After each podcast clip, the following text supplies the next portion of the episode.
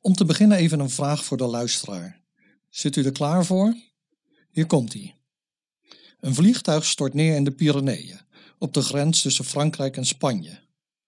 Waar worden de overlevenden begraven? Bedenk even tijdens de leader van de show uw antwoord en dan komen we er later op terug.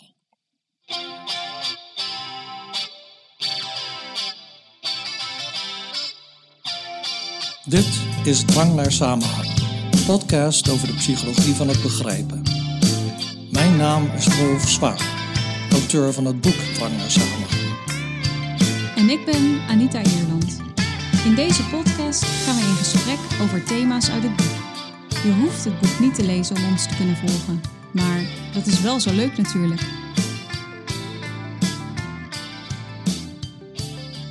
In deze aflevering gaan we het hebben over kort door de bocht denken. Het is vaak onmogelijk om alle relevante informatie in ogenschouw te nemen wanneer we bijvoorbeeld beslissingen moeten nemen.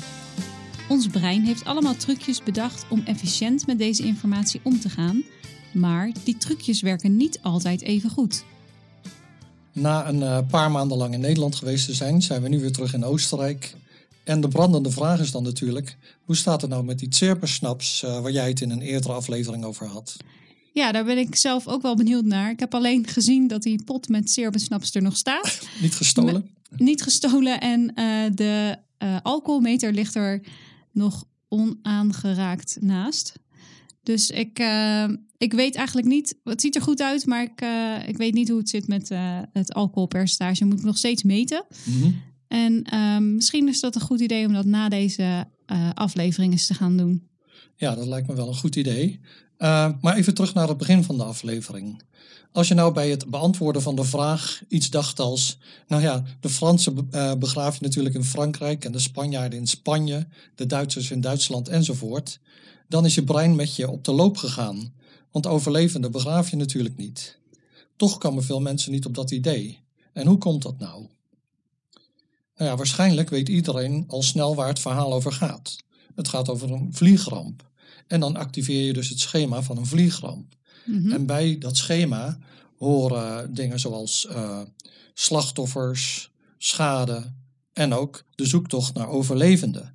Dus overlevenden zijn wel, wel onderdeel van zo'n vliegrampschema. Alleen begraaf je ze natuurlijk niet. Um, dus wat er waarschijnlijk gebeurt is dat je dat verhaaltje oppervlakkig verwerkt. Ja. Je komt dus overlevenden tegen en die passen een beetje in dat schema, maar je denkt niet na over de, de echte betekenis van dat woord. En in combinatie met begraven. En in het boek, ik geloof in hoofdstuk 5, bespreek ik een vergelijkbaar voorbeeld. Want daar vraag ik, hoeveel dieren van elke soort nam Mozes mee in de ark? En uh, psychologische experimenten laten zien dat ongeveer 1 op de 2 mensen daar zegt 2. Dus als je uh, net op dat voorbeeld 2 hebt gezegd, als antwoord op die vraag, dan had je het fout. Want het was niet Mozes, maar Noach die de ark gebouwd had. Nou, omdat dat dus zo vaak voorkomt, heeft dit fenomeen zelfs een naam gekregen, namelijk de Mozes-illusie. En hij werkt nog steeds vrij goed. Ik heb hem vorige week nog op een student uitgeprobeerd en die zei ook twee. En mijn moeder die heeft in uh, Friesland nuttig veldwerk verricht, want die heeft de Mozes-illusie op haar kennissen uitgeprobeerd. En ze bevestigt dat daar in het hoge noorden ook genoeg mensen zijn die erin trappen. En ze had zelf de hypothese gevormd dat uh, gelovige mensen er misschien minder snel in zouden trappen, omdat die specifiekere schema's hebben over de Bijbel. Ja. Maar ook daar werkte, werkte de Mozes-illusie, laat ze weten. Ah, nou op zich wel een logische hypothese. Ik zou ook denken, hoe meer kennis je hebt ja. van bijvoorbeeld de Bijbel, uh, nou ja, hoe minder snel je hierin zou trappen. Maar dat is dus niet het geval. Nou ja, uh, niet Volgens... in mijn moeders veldexperiment in ieder geval. Um, en uh, wat je dus hier ook weer ziet, is oppervlakkige verwerking. Er wordt een bijbelscenario geschetst, dus dat activeer je. En Mozes is natuurlijk wel een bijbelse figuur, dus hij past wel in de bredere context van de Bijbel, maar hij past niet in dit scenario. Maar blijkbaar past hij goed genoeg, zo, voor veel mensen althans, zodat Noach niet gemist wordt. Ja.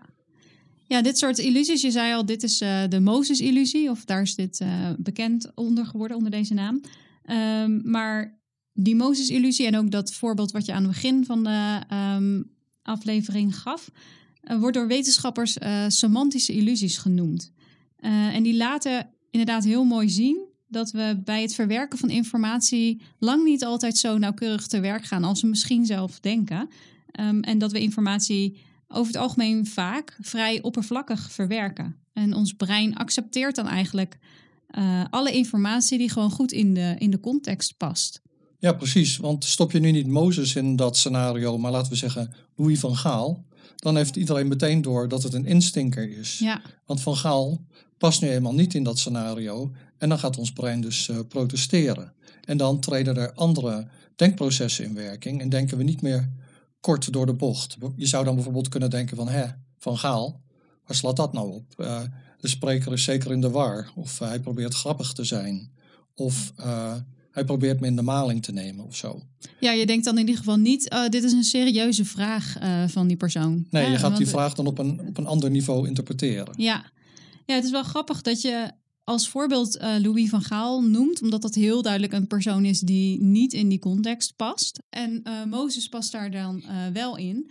Ehm, en eigenlijk zijn dat misschien twee uitersten. Dus in het ene geval is het heel duidelijk een persoon die niet past. In het andere geval duidelijk een persoon die wel past.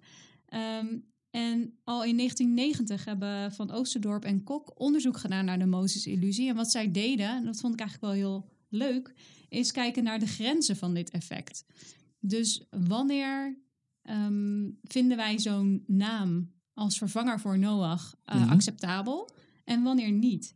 En eh, zij vonden uit dat hoe meer overlap er is tussen de persoon die je erin stopt als vervanger en de persoon die er had moeten staan, dus in dit geval Noach. ehm, ja, hoe meer overlap er is, hoe makkelijker eh, mensen dan zo'n andere naam accepteren. En dan zou je dus kunnen zeggen, ja, Mozes is inderdaad ook een bijbelse figuur. Ehm, is ook een man eh, van misschien ongeveer dezelfde leeftijd, ik weet het niet. Maar ehm, in, in dat geval is er vrij veel overlap en daardoor accepteren we dat eh, sneller dan nou ja, bijvoorbeeld Louis van Gaal. Ja, dus dat is inderdaad eh, één, één beperking van dat effect of één manier waarop het varieert. Hoeveel overlap er is tussen, Ja, laten we zeggen. Mozes en de persoon waarmee je hem vervangt. Ehm, maar iets anders wat misschien een rol speelt is, ehm, oh ja, Noach. Nu val ik zelf voor mijn eigen Mozes-illusie. maar goed, dus inderdaad Noach. Ehm, maar wat er dus eh, ook zou kunnen gebeuren is dat de formulering op, zo- op zich meehelpt om die Mozes-illusie te creëren. Want eh, je vestigt in die vraag heel erg de nadruk druk op de dieren. En hoeveel dieren van elke soort. En niet zozeer op Mozes, die staat een beetje weggemoffeld aan het einde van de zin. En hoeveel dieren van elke soort nam Mozes mee in de ark? Ja, eh, dan maar- ligt de nadruk op de dieren, Ja, want die worden als eerst genoemd. Ja, ja. En, maar onderzoekers hebben dus ook geprobeerd dat te manipuleren. Hè, of de eh, aandacht nu ligt op Mozes of op de dieren. En dat kun je bijvoorbeeld doen door een zin te splitsen. Door bijvoorbeeld te zeggen: Het was Mozes die twee dieren van elke soort meenam in de ark. Of het waren twee dieren van elke soort die Mozes meenam in de ark. Dus de eerste zin vestigt de aandacht op Mozes en de tweede op de dieren. Mhm. Uh, maar in beide gevallen wordt het effect dus wel gevonden. Maar het wordt meer gevonden, het is sterker wanneer de aandacht ligt op de dieren dan wanneer de aandacht ligt op Mozes. ja en dan het effect is dan het opmerken van, die, eh, van de fout die in, eh, in Ja. die stellingen zeg maar, staat. Ja, en nou zou- is natuurlijk de meeste tekst die wij lezen of uh, uh, die wij horen, daar uh, zitten natuurlijk niet dit soort instinkers in. En daarom werkt door de, kort door de bocht denken meestal wel. Ja, daar hebben we het eerder ook over gehad in de uh, aflevering over verhalen. Dat je als lezer ervan uitgaat dat de informatie die je krijgt, dat die klopt. En dat je niet alles wat je leest gaat bevragen. Van, klopt dit wel? Is dit wel waar? Nou ja, dan lees je ook niet meer met, met plezier. Dus dat, omdat we kort door de bocht denken gebruiken... Um, en ervan uitgaan dat alles wat we lezen waar is, werkt dat dus meestal wel. Ja, ja dat werkt meestal wel. En uh, ja, dan hebben we dus eigenlijk twee types cognitieve processen. Dus die kort door de bocht denkprocessen en dan de meer, uh, uh, hoe, hoe, hoe, moet je het zeggen, langzame rationele processen. Ja, wetenschappers maken onderscheid tussen wat zij dan noemen systeem 1 en systeem 2. Systeem 1 is dan wat wij kort door de bocht denken noemen. Dus dat is een, eh, een snel proces waarbij informatie redelijk oppervlakkig wordt verwerkt. Uh, maar het voordeel daarvan is dat het ook vrij weinig mentale energie kost. Um, terwijl systeem 2 een, ja, gebruik maakt van processen die langzamer gaan. Uh, informatie wordt grondiger verwerkt. Maar het nadeel is dat dat veel energie kost. Uh, en dat betekent dat we niet de hele tijd gebruik kunnen maken van dat systeem 2. Ja? Want dan zou ons brein uh, uitgeput raken. Dus we bewaren eigenlijk dat systeem 2 voor situaties waarin we um, gemotiveerd zijn, bijvoorbeeld om informatie grondig te verwerken. Als we weten dat we belangrijke beslissingen moeten nemen, dan ja, zijn we geneigd om daar dieper over na te denken. En dan gebruiken we dat, dat systeem 2. Maar in principe werkt systeem 1 ook vrij aardig. Ja, dus we brengen het grove geschut, systeem 2, alleen in werking wanneer het echt moet. Maar dan ja. moet het dus wel zo zijn dat we doorhebben dat er een probleem is. En wat we dus zagen met die uh, Mozes-illusie is dat mensen niet doorhebben dat ze iets verkeerd hebben begrepen. Uh, dus dus, dus het, dat tweede systeem, dat wordt alleen getriggerd als er dus, uh, als het eerste sy systeem 1 hè, mm -hmm. vastloopt. Um, ja. En nou ja, die, die manieren van kort door de bocht denken worden in de psychologie heuristieken genoemd. En het uh, begrip heuristiek is verwant aan Eureka, wat Archimedes riep uh, toen hij zijn lichaam on ondergedompeld had in een bad. En daarna ging hij over straat rennen en meer daarover in uh, aflevering 3, als ik het goed heb. Ja, ja. Um, Archimedes was alleen niet degene die die heuristieken uh, had bedacht, hè, of, of die daarmee uh, kwam. Dat is echt pas veel later gekomen. Um, de term heuristiek werd geïntroduceerd door Herbert Simon.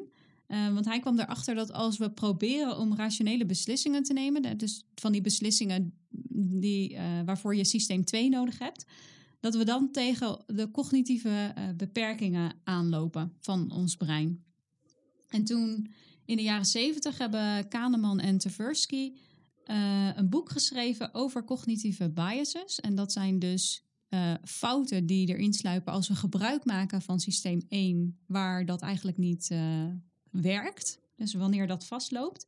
Um, en dat is heel erg populair geworden. En daarna is ook ja, ontzettend veel meer onderzoek naar um, heuristieken en, en biases geweest.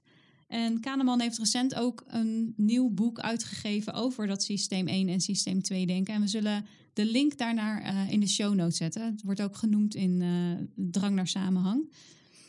Um, ja, dus zo'n heuristiek is eigenlijk een uh, mentale shortcut om um, nou, het, het, verwerken van informatie en het nemen van beslissingen sneller te kunnen laten verlopen met minimale cognitieve belasting. Dus het gaat om efficiënt verwerken van informatie.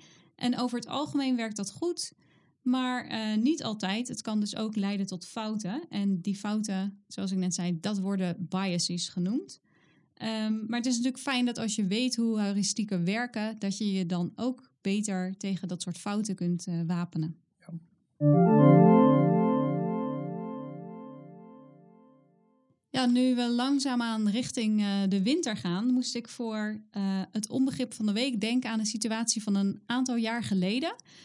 Um, die situatie speelde zich af in de winter namelijk. Uh, ik weet nog dat jij was uitgenodigd voor een lezing op een mm -hmm. congres in Bressanone in het noorden van Italië. Ja, in de Dolomieten. Ja, het was een, een wintercongres, de Cognitive Science Arena. En um, nou ja, daar uh, waren natuurlijk allemaal praatjes en, en uh, um, vooral studenten volgens mij die hun onderzoek daar uh, presenteerden. En het hoogtepunt van dat congres was een sociale activiteit waarvoor wij ook waren uitgenodigd. Mm -hmm. En dat was s s'avonds. Um, ja, zouden we uh, een sleigh ride gaan maken. Ja. En uh, ik had er echt super veel zin in, want ik dacht, het is een hele mooie omgeving. Er ligt hartstikke veel sneeuw. Uh, als we dit s'avonds gaan doen, en dan is het een beetje donker, romantische omgeving. Nou, en dan gaan we lekker in zo'n slee zitten. Uh, achter twee paarden onder een dekentje. Uh, misschien krijgen we wel een drankje bij. dat leek me hartstikke leuk. En ik weet toch dat we um, in een uh, koffiecafé zaten en dat de organisator van het congres naar ons toe kwam om ons wat laatste informatie te geven over dat, mm -hmm. die sociale activiteit. En dat hij ons toen vertelde dat het wel ehm, ja, best belangrijk was dat we onze skibroek aan zouden doen. En die Ja. hadden we wel eh, bij ons, maar ik vond het wel een beetje gek. Maar ik dacht toen nog, ja, zo'n skibroek is natuurlijk warmer dan een gewone broek. En je zit eh, stil in zo'n sleetje, dus misschien is het eh, ja, wel slim om die dan aan te doen. En toen vervolgens had hij het over de schoenen die we aan moesten trekken. En toen, de, ik dacht nog, ja, dat maakt toch niks uit wat voor schoenen je dan aan hebt. Maar het moesten eh snowboots zijn met een eh, harde punt. Ja. En zo'n harde neus.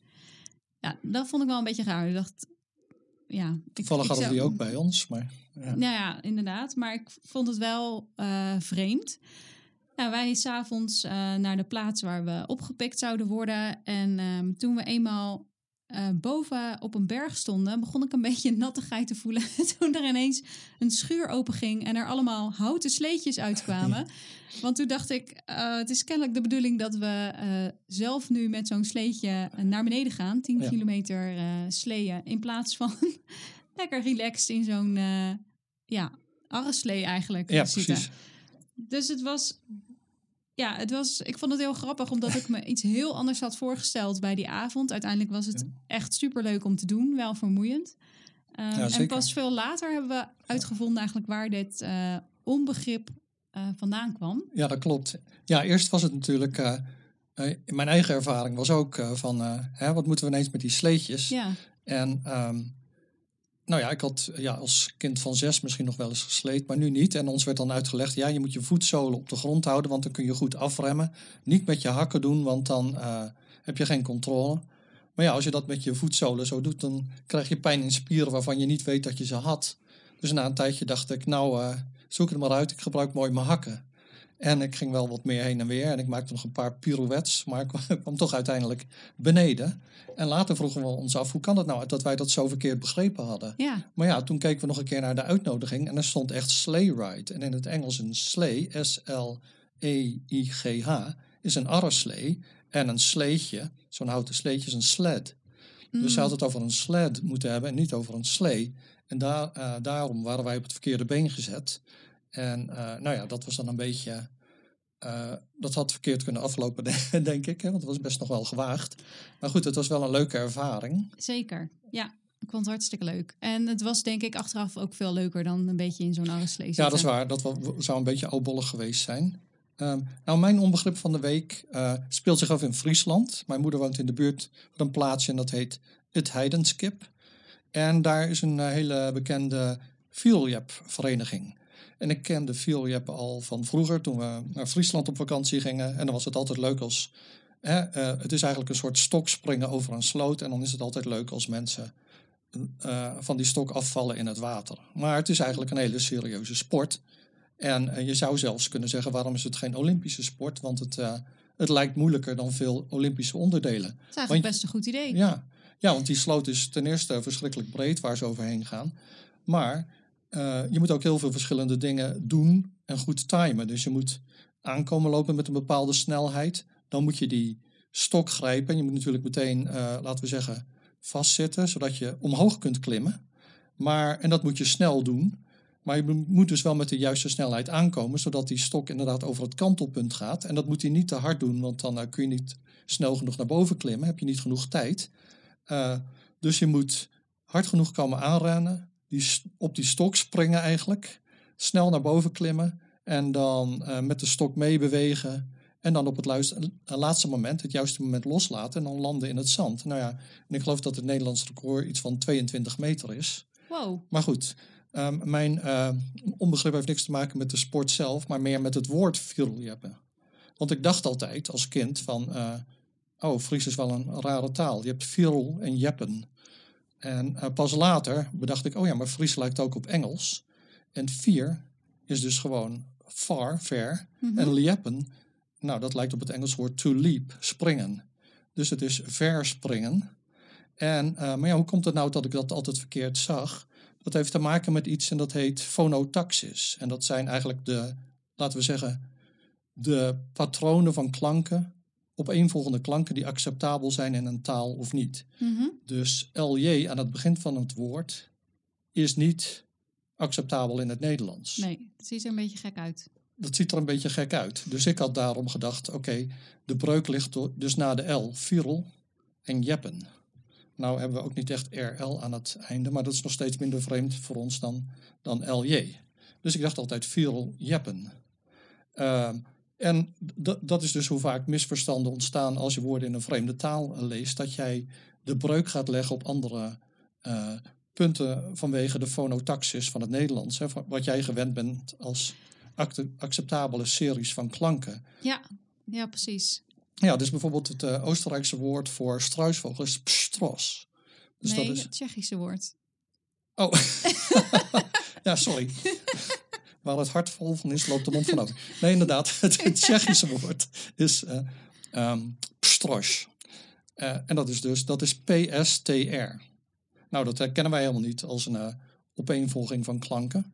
En Maar in Tsjechisch is dat heel gebruikelijk. Nou is ps- pstros wel het enige Tsjechische woord wat ik ken, behalve pivo, wat bier betekent. Ehm, Lijkt me wel nuttiger dan het kennen van het woord dat komt nog wel eens van pas. En ik dacht met pstros, ja, als iemand nu aan mij vraagt van...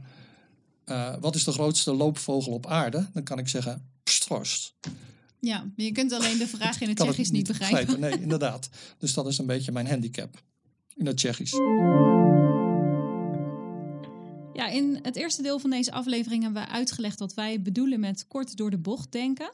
Eh, en dat ons brein dus gebruik maakt van eh, ezelsbruggetjes of heuristieken om efficiënt informatie te kunnen verwerken.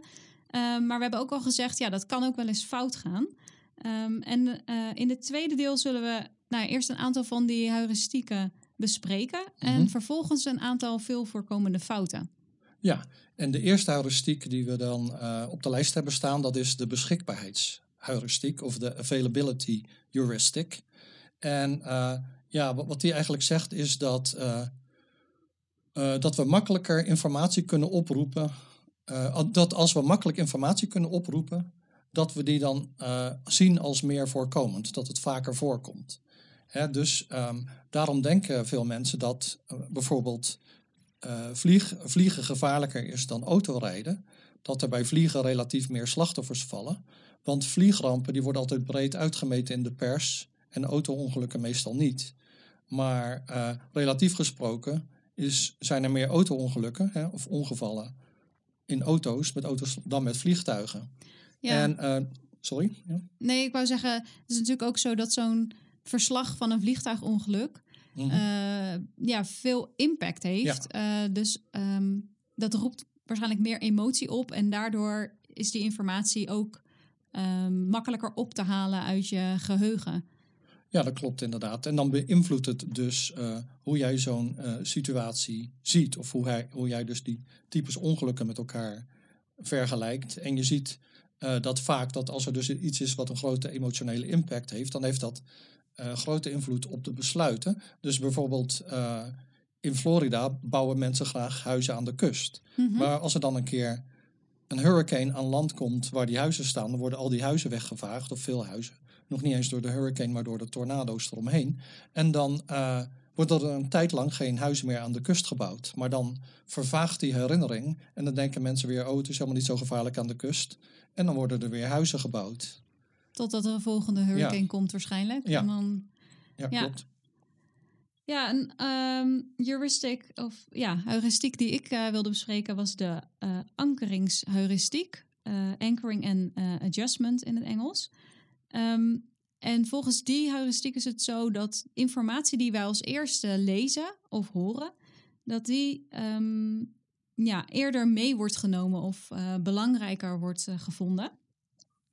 Dus als je mensen vraagt om een schatting te maken van de uitkomst van de som 8 keer 7, keer 6, keer 5, keer 4, keer 3, keer 2, keer 1. Mhm. Dan komen mensen met een hoger getal dan wanneer je mensen vraagt om in te schatten wat de uitkomst van de som 1 keer 2, keer 3, keer 4, keer 5, keer 6, keer 7, keer 8 is. Ja. En dat komt dus door eh, die ankeringsheuristiek. Eh, in het eerste geval, in die eerste reeks, ehm, worden de cijfers aflopend gepresenteerd. Dus je begint met de grootste getallen. En die grote getallen worden dan gezien als een soort van anker. Dus bij de als je al 8 keer 7 doet, kom je al op een hoog getal uit. En dat gebruik je dan verder om Mhm. je schatting te maken. Terwijl in die tweede reeks worden de cijfers oplopend gepresenteerd. Begin je bij 1 keer 2. Dat blijft allemaal relatief eh, klein, Mhm. die uitkomst. En ja, dus dan komen mensen totaal op een, eh, een lagere schatting uit. Ja, en een ander voorbeeld daarvan, eh, wat je ook al in de tekstboeken ziet, is de vraag, of eigenlijk twee vragen. De ene persoon krijgt de ene vraag, de ander de ander. En dat is dan, eh, is de Nijl langer of korter dan 1500 kilometer? Dat krijgt de ene persoon en de andere persoon of groep personen krijgt, is de Nijl langer of korter dan 3000 kilometer? Wat je dan ziet is dat de eerste groep lagere schattingen heeft over de lengte van de Nijl dan de tweede groep. En dat zou eigenlijk natuurlijk niet zo moeten zijn, maar ze worden dus beïnvloed door het anker. Het getal wat je eerst noemt, hè, 1500 kilometer of eh 3000 kilometer. En dan passen ze hun schatting aan, adjustment, eh, aan de hand van dat anker. Ja, dat is wel grappig dat je dus zo'n anker gebruikt, terwijl dat anker op zich helemaal los staat van het Ja. probleem dat je moet oplossen. Want inderdaad, eh, hoe lang de Nijl is, eh, je zou tot eenzelfde resultaat moeten komen, ongeacht hoe die vraag wordt Ja. gesteld. En dat is er met die sommen natuurlijk ook zo. Mhm. Je zou op hetzelfde uit moeten komen. Nou, een meer alledaags voorbeeld van eh, deze ankeringsheuristiek is als je bijvoorbeeld eh, een nieuwe baan hebt en je moet gaan onderhandelen over je salaris. Dan is de vraag wie komt er als eerste met een voorstel? Ehm, en dat is wel een interessante vraag, omdat dus het eerste eh, getal dat genoemd wordt ehm, als anker dient voor die onderhandeling. Dus dat is wel iets om goed over na te denken. Mhm. Ja, Dan een eh, derde heuristiek die, eh, die me wel interessant leek om te bespreken, is de representativiteitsheuristiek. Ehm, en volgens die heuristiek ehm, nemen we beslissingen op basis van vergelijkingen van situaties. Ehm, en dan vergelijken we een bepaalde situatie met een prototype. Dat klinkt misschien nog eh, een beetje vaag en abstract. Maar stel je voor dat je moet beslissen of eh, persoon A te vertrouwen is. eh, en je hebt eigenlijk heel weinig informatie om te gebruiken. Dan eh, is het zo volgens, als je deze heuri- heuristiek gebruikt, dan is het zo dat je persoon A gaat vergelijken met iemand anders die je kent. Persoon B in dit geval. En je kiest persoon B uit omdat die omdat persoon A bijvoorbeeld qua gedrag of qua uiterlijk doet denken aan persoon B. Mhm. En dan gebruik je informatie over of je persoon B te vertrouwen vindt of niet om een besluit te nemen over het al dan niet vertrouwen van eh, persoon A. Dus je neemt eh, ja, een beslissing over een nieuwe situatie of een nieuwe persoon door dat te vergelijken met iets wat je eh, al kent. Ja, dat doen we niet alleen met personen, maar ook met dingen bijvoorbeeld. Hè? Dat, dat, dat we dan denken van Duitse auto's zijn het beste, hè? ongeacht het merk, zeg maar. Of Franse wijn is het best, of Belgisch bier, of Amerikaanse gitaren, dat soort dingen. Hè, dus dan heb je ook een soort stereotype van wat een goed product is. En dat koppel je aan een land. En eh, daar profiteren dan ook de andere producten van uit dat land en niet zozeer producten uit andere landen. Ja, en bij stereotypen is het zo dat je kenmerken of dat je beslissingen neemt eh, of eigenschappen toeschrijft aan eh, één persoon of, of bijvoorbeeld inderdaad een auto of een wijn. ehm, op basis van het stereotype van een hele groep. Ja, En dus dat is een, eh, een klein beetje anders dan die representativiteitsheuristiek, waarbij je echt eh, één op één vergelijkingen maakt. Maar stereotype is, ja, past wel een beetje in datzelfde straatje. Ja. En in principe, stereotypen hebben een beetje een negatieve eh, bijklank. Um, maar in principe is dat wel een heel efficiënte manier om uh, snel beslissingen te kunnen nemen hè, door gebruik te maken van uh, stereotypen. Ja, ja, je, je werkt dan een beetje met wat je kent. Ja, dat precies. projecteer je op de, de nieuwe informatie. En zo, uh, zo leer je ook. Ja, dat is waar. En uh, een, uh, nou leiden dus die heuristiek of het te pas en te onpas gebruiken van die heuristieken leiden tot dingen zoals vooroordelen. Mhm. Mm -hmm. En een, en, en denkfouten. En een bekende is de base rate fallacy. Dat is dat je geen rekening houdt met de onderliggende verdeling van bepaalde uh, hoeveelheden, frequenties. Uh, ik kan het illustreren met een simpele vraag. Als je aan mensen vraagt, of als je eerst zegt van, er studeren meer eerstgeborenen aan de universiteit dan tweetsgeborenen. Waarom is dat? Dan gaan veel mensen eh, zoiets zeggen van, oh ja, dat eerste kind, dat heeft natuurlijk meer aandacht gekregen van de ouders. Mhm. En eh, daardoor is de taalontwikkeling sneller gegaan enzovoort. Want toen dat tweede kind erbij kwam, ging dat e- eerste kind er doorheen zitten tetteren. Dus dat tweede kind heeft niet die aandacht gekregen. Daar zal het door komen. Maar eigenlijk komt het door, de, door het feit dat er gewoon meer eerstgeborenen zijn dan tweegeboren, tweetsgeborenen. Want je hebt wel enigskinderen. Uh, en dat zijn altijd dan de eerstgeborenen. Dus in dat opzicht, uh, ja, of dat is dus een voorbeeld van, van zo'n zo'n denkfout die je maakt. Je houdt geen rekening met de onderliggende verdeling. Ja, een ander uh, voorbeeld daarvan, wat ik recent heb um, gezien op Twitter, is um, in die discussie nu over het aandeel gevaccineerde en ongevaccineerde patiënten op de intensive care. En dan hebben we het over corona. Um, nou ja, het aantal patiënten op de intensive care is toegenomen. En in oktober zijn er cijfers naar buiten gekomen van hoeveel procent van de patiënten op de intensive care is nu volledig gevaccineerd en hoeveel procent niet. En nu blijkt dat 44 procent van de patiënten op de intensive care volledig gevaccineerd is. En dat is veel hoger dan veel mensen um, zouden denken, omdat nou, die vaccins uh, goed uh, moeten beschermen tegen uh, oplopen van corona.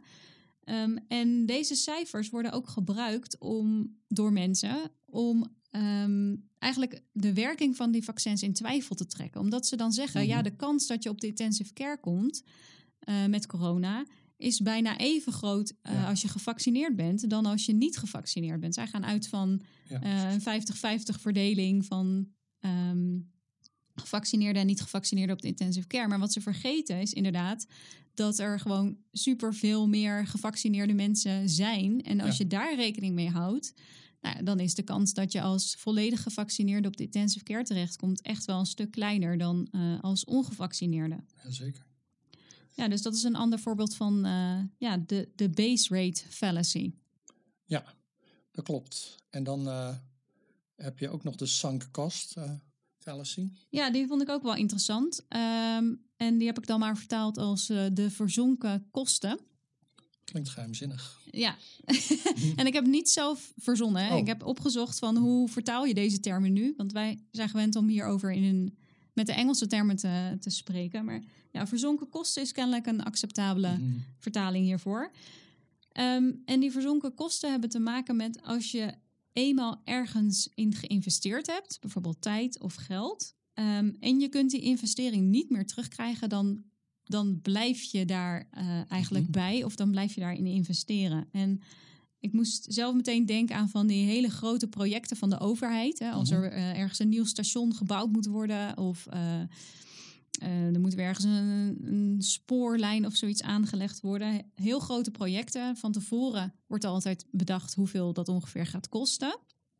Dan begint de bouw en dan investeer je dus al geld daarin. Mm-hmm. En dan blijkt altijd halverwege of, of naarmate het project vordert dat er ja, toch veel meer geld nodig is. En dan zou je kunnen zeggen, nou ja, dan stoppen we daarmee. Maar mm-hmm. dus die verzonken kosten hebben ermee te maken dat je dan toch maar blijft investeren in dat project, ook al kost het dan uh, meer geld. Want je hebt er nu eenmaal al in geïnvesteerd. En nou hebben we de meeste uh, luisteraars waarschijnlijk niet te maken met zulke grootschalige uh, projecten van de overheid, maar een heel klein en, en misschien meer onschuldig voorbeeld van die verzonken kosten bias of, of fallacy, of hoe noemden we dat? Vooroordeel. Ja. Um, is als je bijvoorbeeld uh, in de rij staat bij de kassa. Mm-hmm. En uh, ja, dat je dan altijd in de verkeerde rij staat. Ja, dat heb ik altijd. Ja, volgens mij heeft iedereen dat altijd. Dus ik ben benieuwd. Ja, dat kan dus niet. Dat is wel, ook een fallacy. ja, Ik ben benieuwd welke mensen er altijd in de goede rij staan. Maar dan heb je eenmaal geïnvesteerd in die rij. Je hebt je tijd daarin gestopt. Want je, je, ja, je staat daar. En dan blijven mensen toch vaak in de rij staan ja, waar ze nu eenmaal in geïnvesteerd ja. hebben. En dat lijkt ook een beetje te passen bij de status quo bias. Um, dus dat je blijft bij um, de situatie waarin je nu eenmaal zit en dat je je niet gaat aanpassen. Ja, Ja, inderdaad. Nou ja, de laatste die we dan vandaag wilden bespreken is er één die ook in het boek wel besproken wordt. En dat is uh, confirmation bias of bevestigingsvooroordeel. En dat is dat je op zoek gaat naar informatie en alleen informatie tot je neemt die overeenstemt met je eigen ideeën. Dus je leest columnisten die zeggen wat jij ook denkt. Uh, je leest posts op social media die overeenstemmen met wat jij denkt. En uh, op die manier kom je dus in een soort uh, bubbel terecht waar, waarin iedereen het met elkaar eens is. En dan, als er dan ineens blijkt dat er een heel deel van de bevolking is dat het daar niet mee eens is, dat het heel anders ziet, dan is dat voor veel mensen een verrassing. Want die zijn helemaal in zo'n informatiefuik terechtgekomen vanwege de confirmation bias. Ja, die confirmation bias wordt uh, in Nederland ook soms wel de tunnelvisie genoemd. En dat is een term die, uh, ja, die vaak terugkomt in onderzoek naar onterechte veroordelingen bijvoorbeeld. Dus dan blijkt vaak dat uh, tijdens het onderzoek op een bepaald moment besloten is, waarschijnlijk wel meer onbewust, maar dat iemand de dader is van een bepaald misdrijf. Mhm. En dan zie je dat het onderzoek zich heel erg richt op uh, ja, dat scenario bevestigen. Dus dan wordt er inderdaad informatie gezocht die, nou, die, ja, die dat scenario uh, bevestigen. Dus ja, tun tunnelvisie is dan een andere naam voor die uh, confirmation bias. Ja, nou ja, even samenvatten waar we het vandaag over hebben gehad. We hebben het gehad over kort door de bocht denken. En we zagen dat dat voorkomt bij het begrijpen van taal. En dat je dus vaak heel oppervlakkig informatie verwerkt. En uh, alleen wanneer dat oppervlakkige verwerkingsproces vastloopt, ga je op een uh, meer, laten we zeggen, breng het grove geschut in stelling en ga je meer uh, rationeel erover denken. Maar dat kost veel cognitieve energie. Um, daarom gaan we door het leven met heel veel ezelsbruggetjes.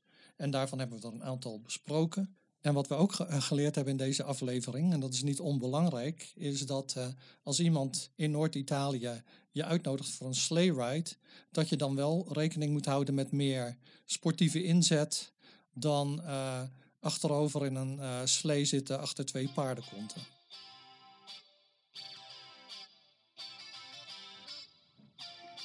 Vond je dit een leuke aflevering? Abonneer je dan. Je kunt ons volgen op Twitter, Drankast, of mailen via drankkast.gmail.com. Een beoordeling met 5 sterren helpt andere mensen ook om onze podcast te vinden. Behoefte aan meer drang naar samenhang? Ga dan naar de boekwinkel of bestel het boek online. De hoofdstukken die aansluiten bij deze aflevering vind je in de show notes. Tot de volgende drang. Drang naar Samenhang is een podcast van Rolf Zwaan en Anita Eerland. Montage door Rolf Zwaan. Muziek geschreven en gespeeld door Rolf Zwaan.